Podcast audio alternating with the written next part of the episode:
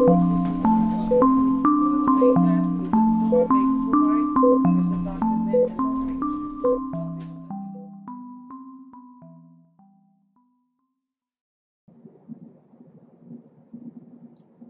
everyone. Thank you for joining us today for our COVID-19 Q&A. I'm Kanika Sadalsanan. I'm the Director of Communications at Texas Nurses Association. We have our CEO, Cindy Zolnierek, and we have uh, Serena Bumpus, our Director of Practice. Uh, so we'll jump in. We had a lot of questions um, both at um, Monday during our Texas, uh, you know, our nurse day at the Capitol, and um, we also had some questions last night during our nurse talks with Diana Ruiz, who uh, she went over a lot of the disparities that we're seeing with COVID-19. Uh, so we're going to kick it off with some of those questions here. Uh, Cindy, if you could uh, give us kind of an overview of what's happening in this legislative session, um, how we're advocating for nurses, um, and then what protections nurses already have, such as safe harbor. There we go. Um, thank you, Kanika. Yes, so one bill we're very excited about um, right now that's very timely with COVID is what we're calling the presumption bill. Um, we know that during the this pandemic, a lot of nurses um, contracted COVID um, while they were caring for COVID patients in the clinical setting. And many of those nurses were having to take their own PTO or time off without pay um, when they became ill. And the presumption bill, what, what it would do is presume that a nurse who's working in a clinical environment, if they come down with COVID, that they indeed contracted that illness from, from the work environment and therefore would have access to benefits such as workers' comp. The presumption component is rather than the, the nurse needing to prove that they got it at work, it would be presumed that the nurse contracted the, the, virus at work and therefore they would have access to benefits. And that would be retroactive to February. So nurses that had been affected um, prior to now, last year, um, would be able to access those benefits. We're really excited about that. There's a lot of support in the legislature. Um, legislators really want to um, help and, and support nurses this session.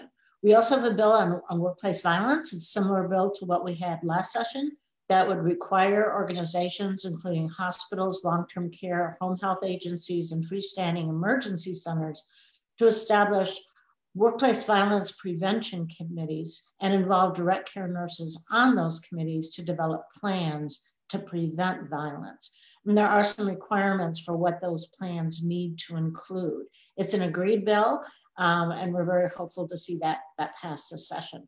We're also very concerned and continue to be very concerned about the nursing shortage and are hearing about um, nurses that are leaving the workforce related to their experiences with COVID.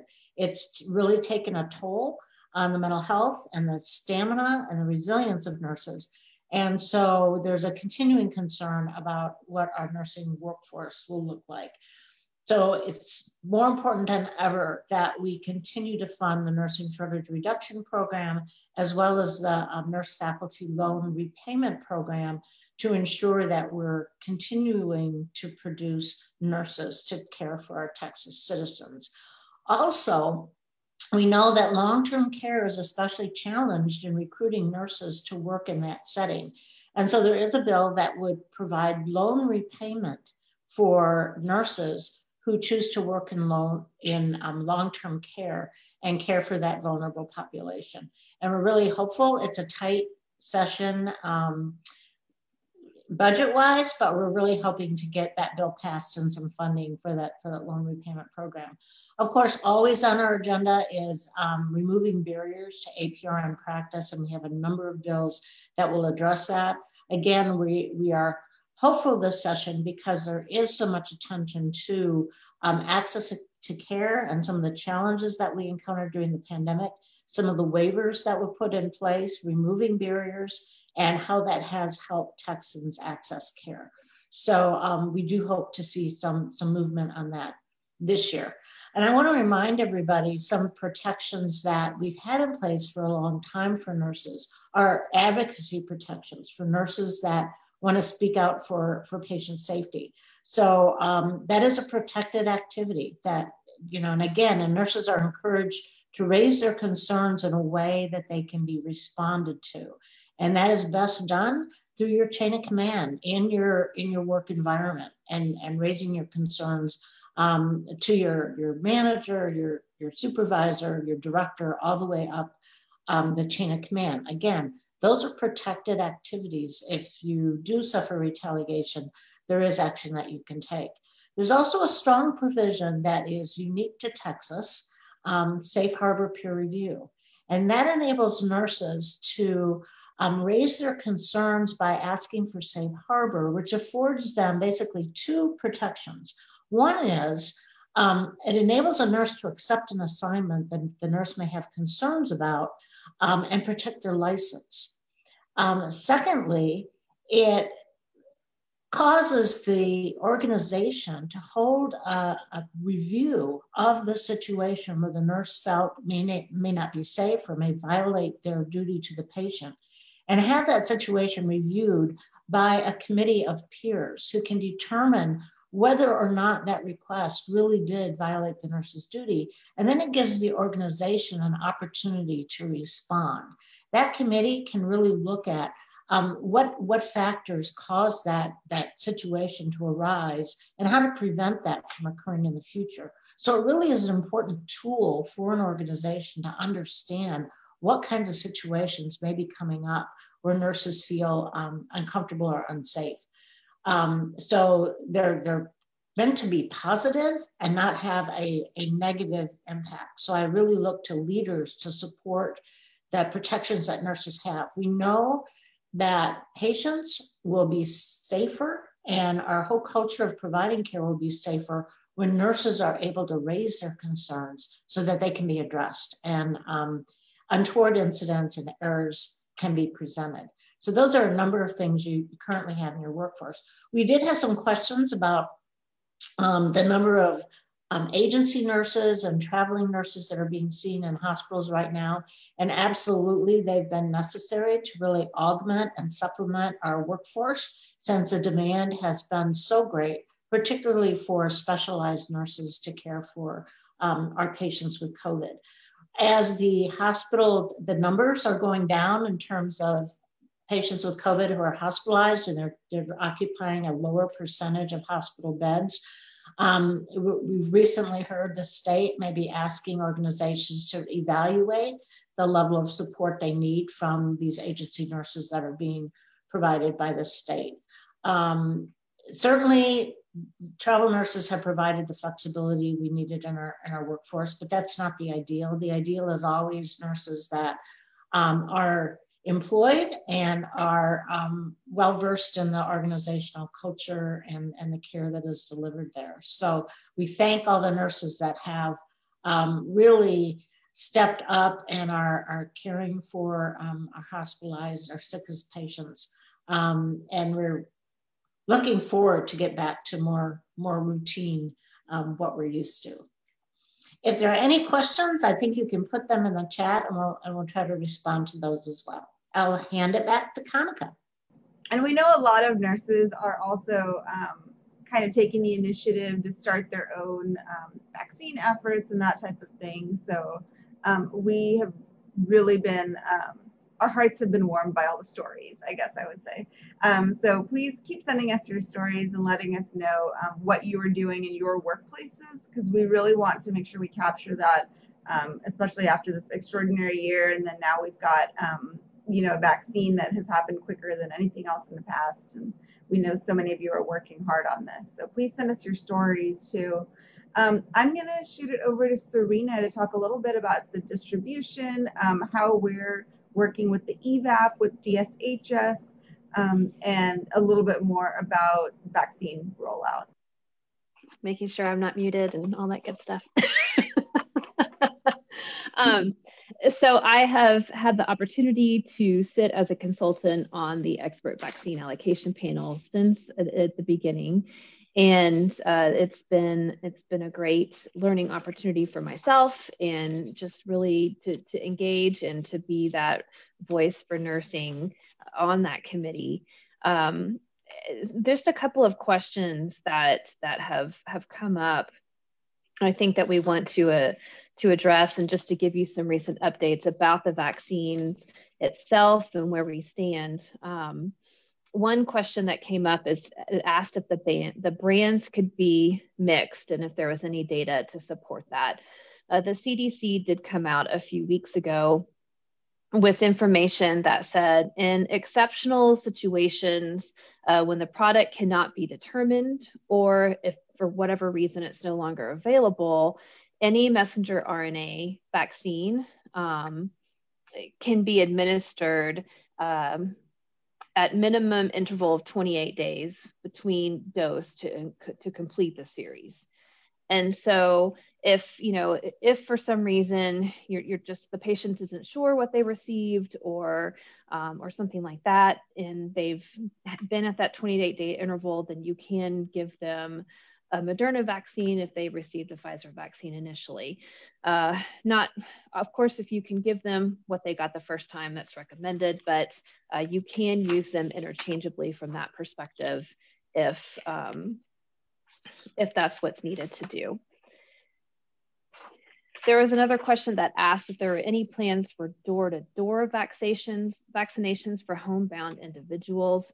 Um, at this time, there are not. However, there have been conversations around how do we how do we utilize home health agencies or um, even insurance providers to help provide the vaccine um, and, and get to some of these homebound individuals. Uh, there has not been any, any def, def, definitive decisions at this time, but those conversations are taking place. Another question that has um, that's been asked quite often, and I've received probably more phone calls related to how can I volunteer to help administer vaccines versus um, where are the paid opportunities. But um, interestingly enough, when we bring up volunteering, there's there's always a comment about nurses should be paid for this. And my response to that is it is completely up to the individual nurse on how they choose to serve their communities. If you want to volunteer, then there are a lot of opportunities out there. If you want to be paid for your services, there are a lot of those opportunities out there as well. You have to search for them equally. So um, please note that, that there are numerous opportunities for nurses to participate in the vaccination process, and it depends on your level of commitment and, and, and again, how you choose to serve your community and whether or not you're paid or you're volunteering. So I just, I wanna bring that up because those questions come up often. Um, if you are interested in volunteering, please go to our website. We have that information listed on there and the directions on how to sign up to be a volunteer. I also ask you to be patient because there are a lot of nurses who are signing up to volunteer, and there is a process um, that you have to go through in order to be a volunteer at the state level with the Medical Reserve Corps. And that includes to have a background check. That includes doing a lot of upfront education modules um, that are required by the state and at the federal level. So um, there is a little bit of red tape that you have to go through, and we've recognized that, and we've also elevated that as a concern. Um, however, it is what we have to do right now, and um, there are a lot of people working in the background to to turn that around as quickly as possible. Uh, so the other um, there, there's been a lot of questions around lax vaccination processes or challenges with scheduling and, and that sort of thing. And, and we do recognize that that has been um, both an opportunity and a challenge. The state has created vaccination hubs or partnered with entities across the state to create these large vaccination hubs so we can get as many vaccines in arms as possible. And the scheduling process in, in some areas has has been a little bit of a challenge and and those organizations are working through it as quickly as they possibly can. Um, the, the turnaround time to even get these vaccination hubs up and running was was less than 10 days and so to to get something that big of scale uh, you know together especially in large urban areas Um, I think we all have have learned how to have a little grace, show a little grace, and have a little patience over the last year, and we have to continue to do that with the vaccination process as well. And so it, it is um, really important that as we try to get our family members who fall into that 1B category uh, scheduled for their vaccines, or, or even there are still healthcare workers out there who still need to get a vaccine. We're adding more vaccine hubs um, across the state. In addition, there is now a federal program that launched this week in partnership with CVS, Walmart, Walgreens, and HEB, where they will also those those entities will also receive vaccines and um, will be part of the vaccination efforts across the state. And so, um, I, if you are looking for vaccines, I encourage you to go to the websites I, encourage you always to go to the websites of, of any vaccination entity first because they're all busy trying to get vaccines in arms. So unless they tell you to call, um, always go to the vac- uh, always go to the website first.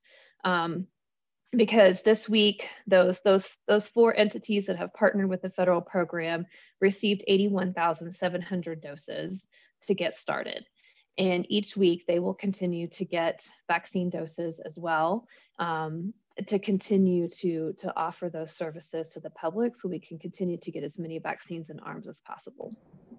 Uh, we just have a quick question about uh, signing up for volunteering. If you go to our website, which is texasnurses.org slash COVID-19, all one word, no hyphen, um, there's volunteering information right up at the top. Uh, so you can use that information and please share that with your friends also if they're interested in volunteering. There's also been a question on if there are a plan on how to vaccinate our rural areas of Texas. Um, and we know that rural Texas has always been a challenge for, for healthcare when it comes to access to care. And um, we are partnering with um, with our, our military and our, our National Guard, and they will be doing some mobile vaccination clinics to, to get to people in those rural areas that otherwise don't have um, a physician in their community or a hospital. So that is one plan that is um, that will be taking place so we can get to our rural communities faster. And as far as equitable distribution of the vaccine, I do have some data um, around um, the doses that have been administered by age as well as ethnicity. And so this data um, is was just shared with our um, vaccine allocation panel this week. And so when we look at the total Texas population, there are 28,995,881 people in Texas. That's using 2019 data. And our total doses administered thus far are 3,202,062 doses, which covers about 11% of the total population. When we look at the 18 and up population, which mind you probably includes the vast majority of healthcare workers, um, that population uh, in total here in, in Texas is 21,596,071 people and we have vaccinated 2,868,906 people, which is around 13% of that total population. Ages 65 to 74, there are 2,245,028 total um, individuals that fall in that 65 to 74 category. And we have vaccinated 652,168, which is around 29% of that total population. From the 75 to 79 population, there are 659, 344,000 Texans that fall into the 75 to 79 range, and we vaccinated 221, 518. 221,518, excuse me, which is around 34% of that total population. And then in the 80 plus, we have 829,857 Texans that fall into that 80 plus category. And we have um, administered 269, 348, um, 269,348 uh, vaccines for a total of 32% of the population at, at that thus far. So we're making great progress, I think, in that older population, which is really where we want to see the majority of the progress because that's where 70% of our deaths come from here in the state. From I also, um, I want to reiterate that DSHS is really asking um, if you're providing vaccines, please, please, please enter the data into the ImmTrac system um, and the is it the Texas Disaster uh, Registry system, second system, um, because that is the data that they use to determine where vaccines will be distributed. And that's also the data that the federal government uses to determine how many vaccines will be coming into Texas. So if they're not seeing those vaccines being administered, they're going to think, oh, you guys don't need as many vaccines. We're going to send you less. So um, please, please, please get that data in as soon as possible. Um, DSHS has been having some issues with this and not being able to order as many vaccines as needed because the data is showing that they're not being used. And that's correct. And, and starting this week, the feds have stated that they will be allocating vaccine based off the number of doses administered, and that data will be pulled from ImmTrac. And so it is important to get that information in as quickly as possible.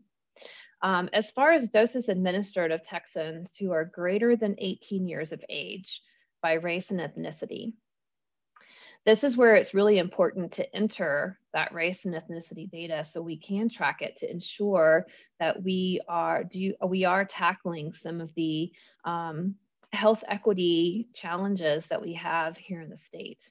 And so what we know at this time um, is that um, of the 18 and up total doses administered, 30% of those have gone to white um, white individuals, 11% to the Hispanic population, 4% to the Black population, 5% to Asian, 9% to other, and 41% of the vaccines are unknown.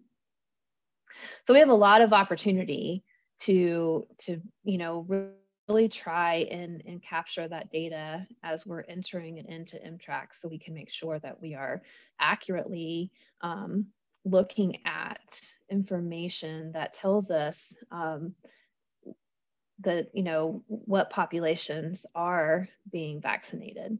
When you look at the the population of Texans who are greater than 18 years of age by race and ethnicity, 45% uh, of Texans fall into um, are, are, white or Caucasian. We've got 36% who are Hispanic, 12 plus, 12% Black, excuse me, 5% Asian, and 2% other.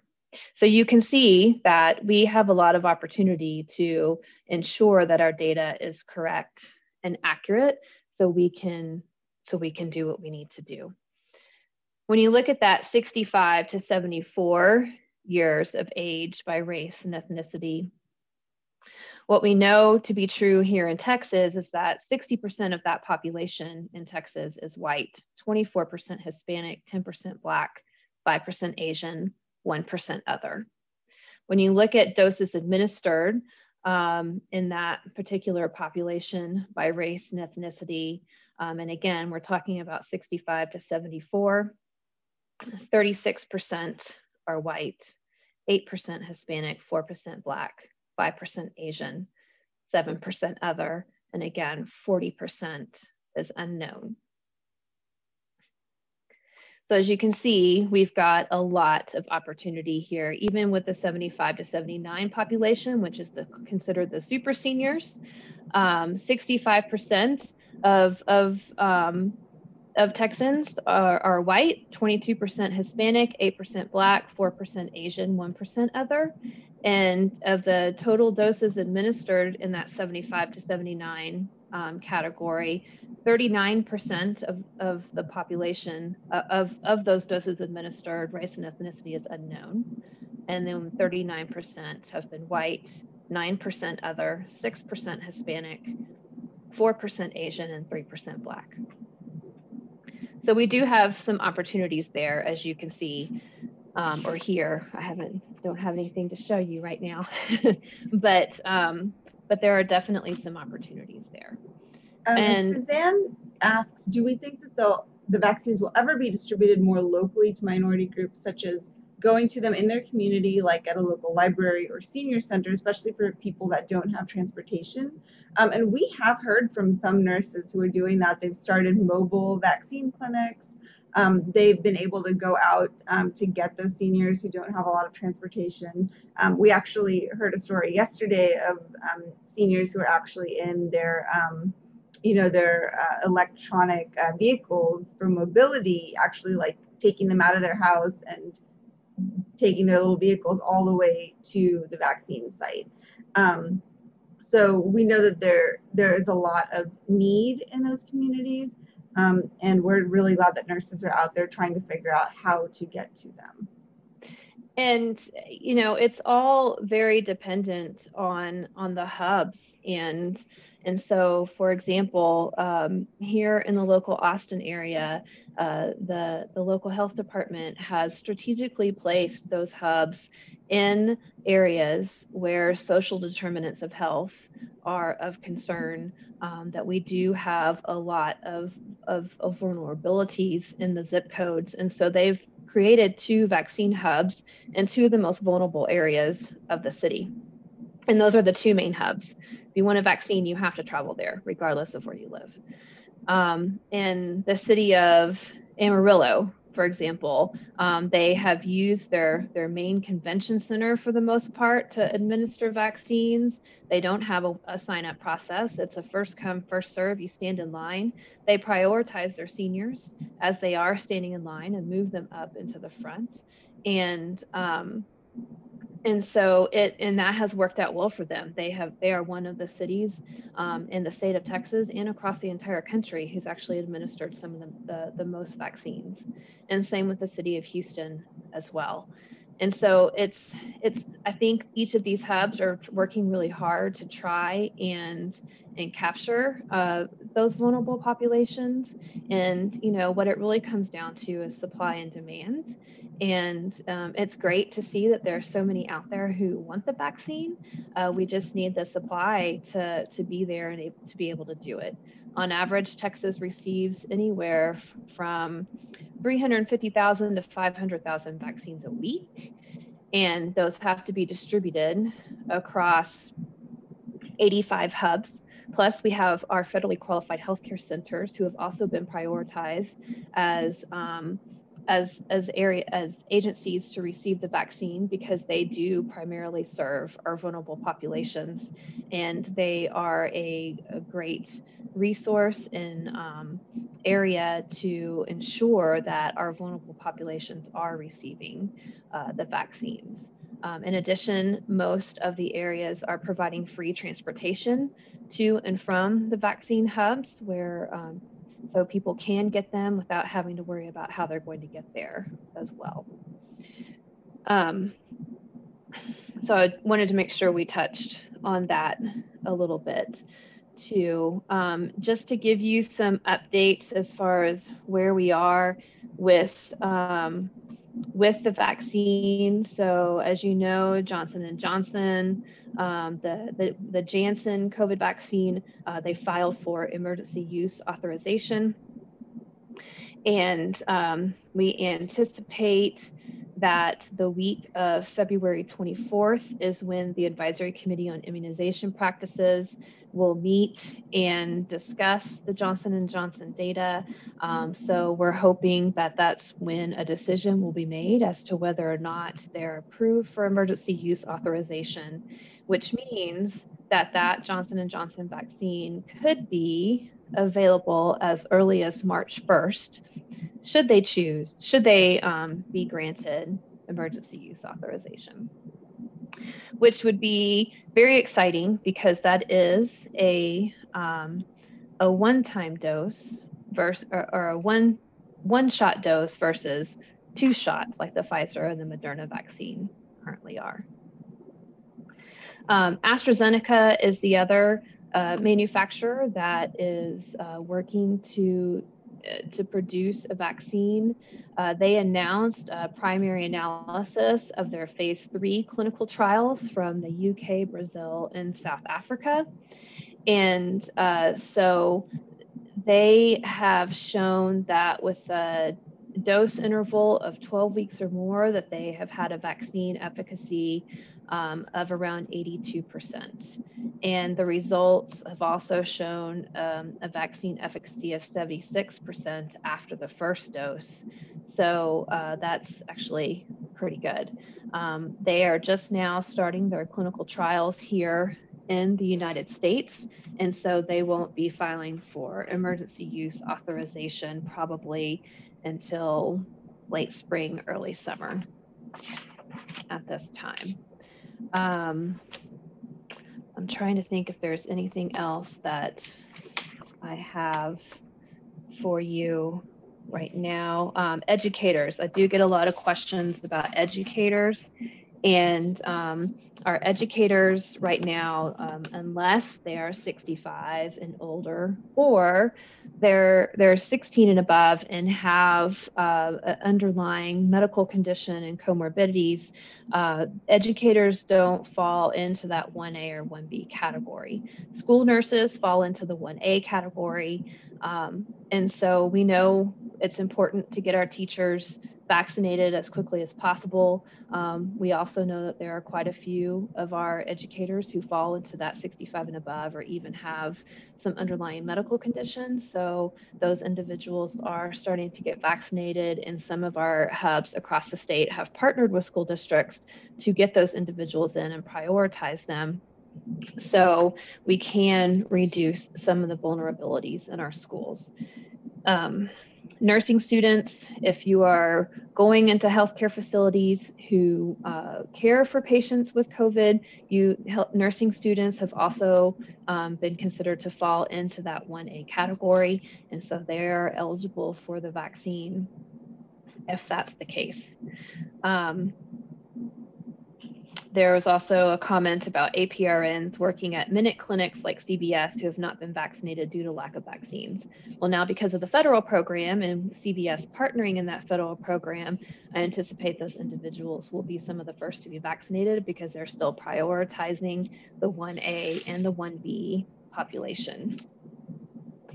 So um, again, that that that partnership with CVS, Walgreens, Walmart, HEB, and of course there are other grocery sta- chains such as Kroger, um, and I believe Albertsons, if those are still around. I thought I saw them on the list as well. Um, but there are a lot of other grocery chains uh, across the state who have also um, signed up to participate in this federal program. So th- that information can be found on the DSHS website. Hey, thank you, Serena. You bet. Um, so I'm going to go through some of the little more uh, specific health questions that people had. Um, and please put your questions in the chat and uh, we'll try to answer them as best as we can today. Um, one of the big questions that keeps popping up over and over is if it's safe, um, if the vaccine is safe for pregnant women. Um, so far, yes, there haven't been specific studies done in that population, but there were several people who in the during the trials as they were going on did get pregnant. Um, and since the vaccines rolled out in december we know that many pregnant women have gotten the vaccines with no side effects. Um, and so uh, based on that acog is recommending that women make their own decision. Um, please discuss it with your doctor but it's completely up to you if you um, would like to get the vaccine and you're pregnant there haven't been any reports of adverse events yet. Um, and then for lactating and breastfeeding women, uh, we are seeing a couple of really small scale studies coming out that show that it is of a benefit um, to both the mother and the baby. Um, if you are breastfeeding um, and you get the vaccine, you will generate those antibodies that can then be passed on to the infant. So right now, that's what the data is indicating is that it's safe and that it's beneficial. Um, we had another question about immunocompromised patients. Um, and it seems like this is going to vary on um, exactly what medications you're on uh, that lead to the immunocompromised um, state, or you know if you have a condition that leaves you immunocompromised. Uh, that really needs to be discussed with your doctors and your specialists um, to see if it's the right choice for you to get the vaccine or not at this point. Um, and then Serena, we had a question about if a patient has had the first dose of the vaccine and then tests positive for COVID before the second dose, should they continue um, on and receive the second dose as scheduled? So the recommendation is that you should go ahead and proceed with getting um, that second vaccine. Uh, in addition, I know a lot of people, just to touch on second doses, um, you know, the CDC has changed their recommendations um, instead of, you know, making sure that you get it on day 21 or day 28, depending on which vaccine you get. You can get that anywhere between four days before the due date and up to six weeks after. Um, what they've found in the trials is that um, people who participated in the trials received their vaccine anywhere between day 21 and day 32 and so that's why they have have changed that. So I, I, wanted to mention that but you should still continue to finish out your vaccine series even though you test positive for covid. Um, some other questions were about uh, how there's been a lot of misinformation being disseminated. Um, by public figures and like on social media like Facebook and Twitter. Um, we want to encourage you to visit our site, which is texasnurses.org slash COVID-19.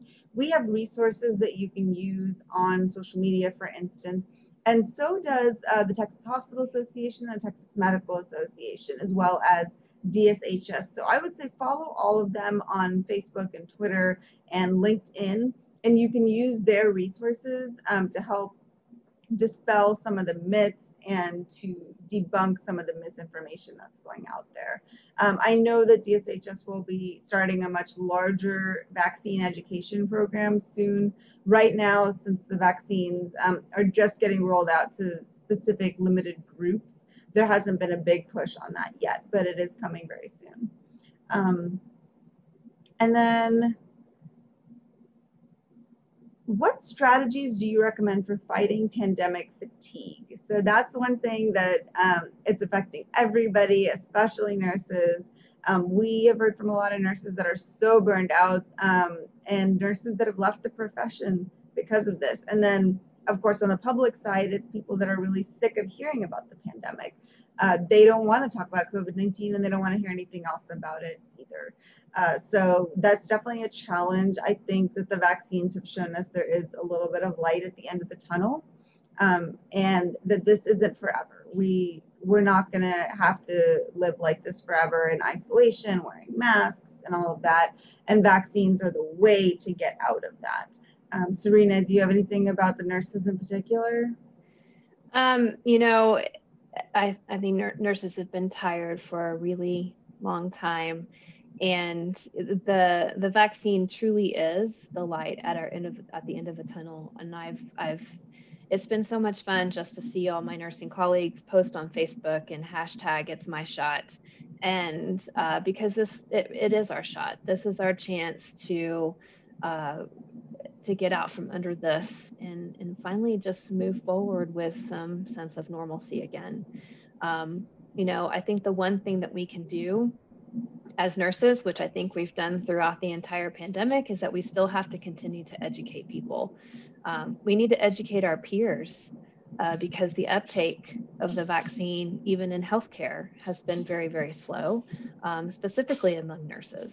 And the most trusted health profession uh, needs to, you know, we, we need to show that there is some confidence in, in taking this vaccine and moving things forward.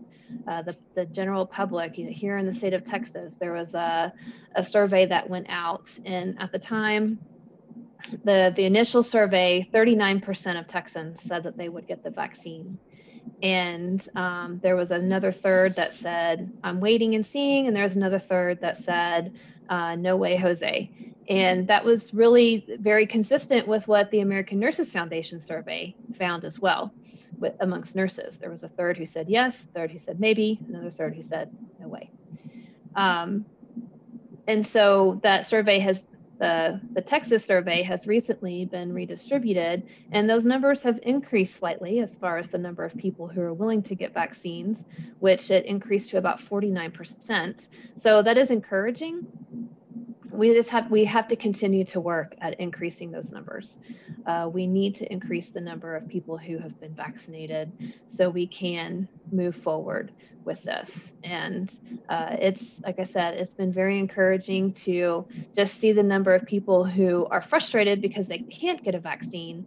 And uh, you know, again, I think more doses are coming, and the new administration has committed to. Um, obtaining more vaccines for the United States, and uh, hopefully we will we will see the impact of that very very soon. But in the meantime, what we can do is we can prepare everyone uh, for to receive the vaccine. So as it does become more and more available, uh, more and more people are willing to get it. Um, and those are that covers most of the questions that we have. So uh, I'll give it one more minute in case anyone wants to put any other questions into the Facebook chat. Um, again, the website is texasnurses.org slash COVID-19. Our email address is covid at texasnurses.org. And you can also call our practice line, which Serena handles. And so let us know if you're having any issues in your workplace um, or you have any legal questions, such as about how to call Safe Harbor. We have tons of resources on the website um, that are free for anyone to access, including um, questions about the vaccine. So if you go to our COVID 19 page at the very bottom, there's an FAQ section on vaccines specifically.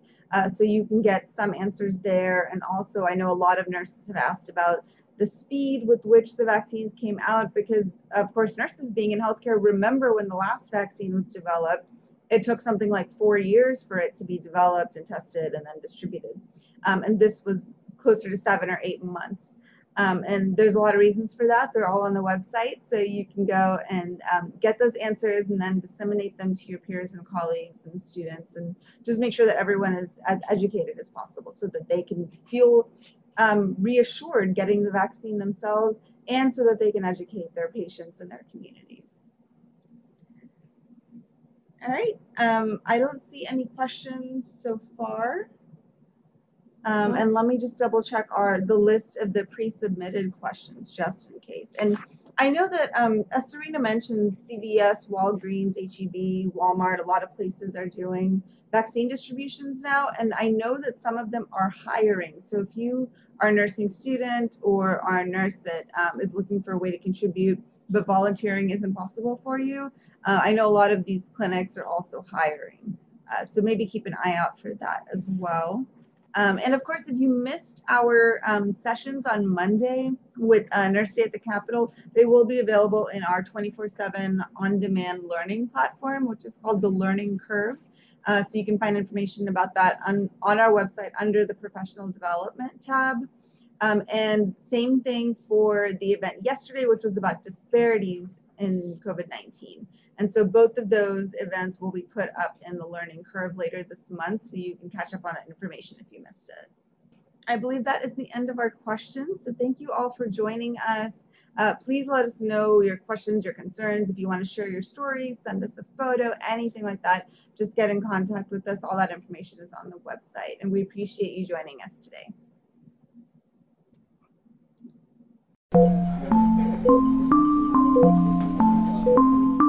Big Dash, Lucas Thor, Big Two White, Bishop Dr. Nick, and